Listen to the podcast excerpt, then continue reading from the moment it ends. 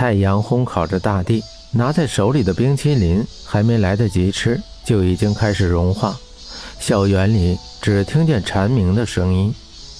此时距离高考大概还有两个月，教学楼前倒计时牌每天都在翻动着，看的人有些喘不过气来。刚进入高中的迷茫似乎还在昨天，现在就要站在冲刺线上了。江城跟简凡见面的机会也是越来越少了，每次见面说的最多的也是习题。简凡。碳酸钙是沉淀，为什么写方程式的时候不在反应物碳酸钙前面加上沉淀的符号呢？因为碳酸钙跟硫酸反应生成二氧化碳气体，所以这个实验是可以进行的。江城似懂非懂，点了点头。简凡摇了摇头，拿出化学书，翻到那一页给江城看。树影打在书本上。江城跟简凡坐在凉亭里，分析着江城的那道题。一百三十五分的理综试卷已经到现在了，江城的理综成绩还是不理想。高考的压力已经让江城喘不过气来，再逼他会弄巧成拙的。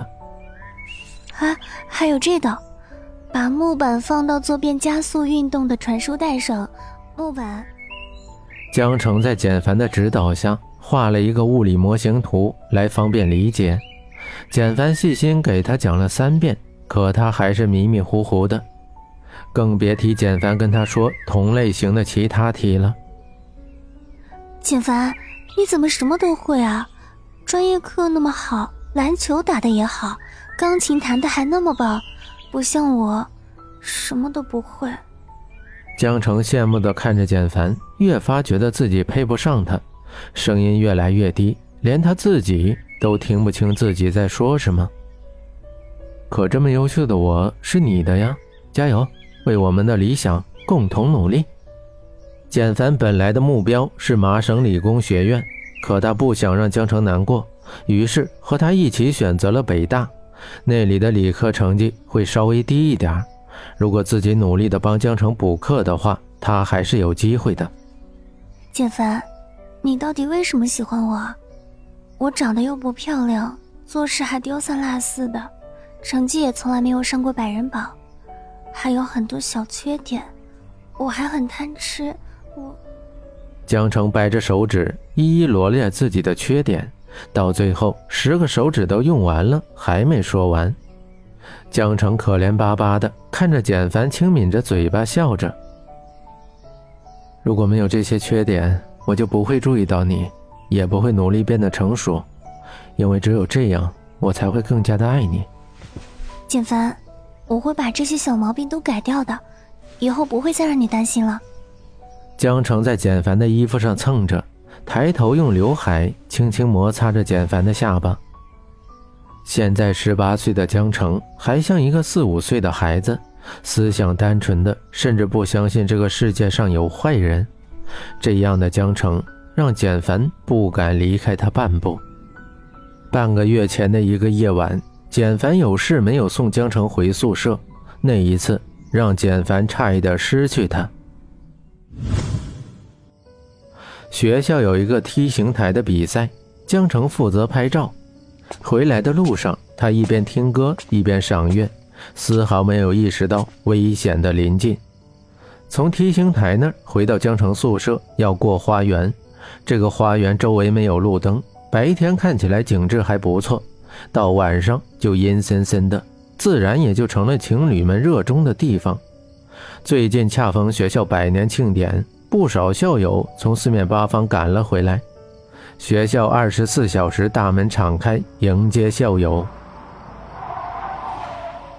哎，学妹，我肚子疼。你知道医务室在哪儿吗？一辆黑色轿车缓缓停在江城身边，一个看不清长相的男子探出脑袋问：“听他声音确实挺难受的。”透过昏暗的灯光，江城可以看到他捂着肚子，艰难地探着身子。江城指了指方向，然后告诉他怎么去。“哎呀，学妹，你说的标志物，我上学的时候都没有，我十几年没回来了。”这学校变化太大，你能不能带我过去啊？说话间，那个男的已经捂着肚子朝一边歪去。江城担心的看着他，站在车窗边问：“学长，你要不要剪啊？”车内只传来阵阵的呻吟。江城着急的望向四周，却发现一个人也没有。那我带你过去好了。江城犹豫了一下，还是答应了。学妹，我开车带你去吧，这样会快一点。江城想，既然是学长，而且医务室就在不远的地方，应该没事的。再说，还是在学校里面，应该不是坏人。江城打开车门，坐了进去，车子缓缓地行驶着。所谓的学长一直跟他聊着在明英的生活，声音里带着一种怀念。江城紧绷着神经渐渐的松开，江城渐渐的感觉好困，他努力的支撑不让自己睡去，可是眼皮越来越沉，学长的声音越来越远。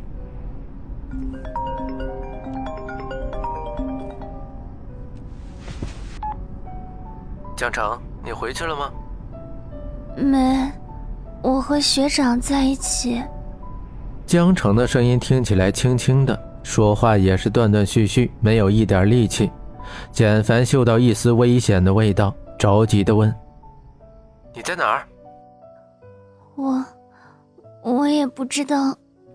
这里，这里有好多人跳舞。”江城轻飘飘地说出“跳舞”两个字，就倒在男人的怀里，昏了过去。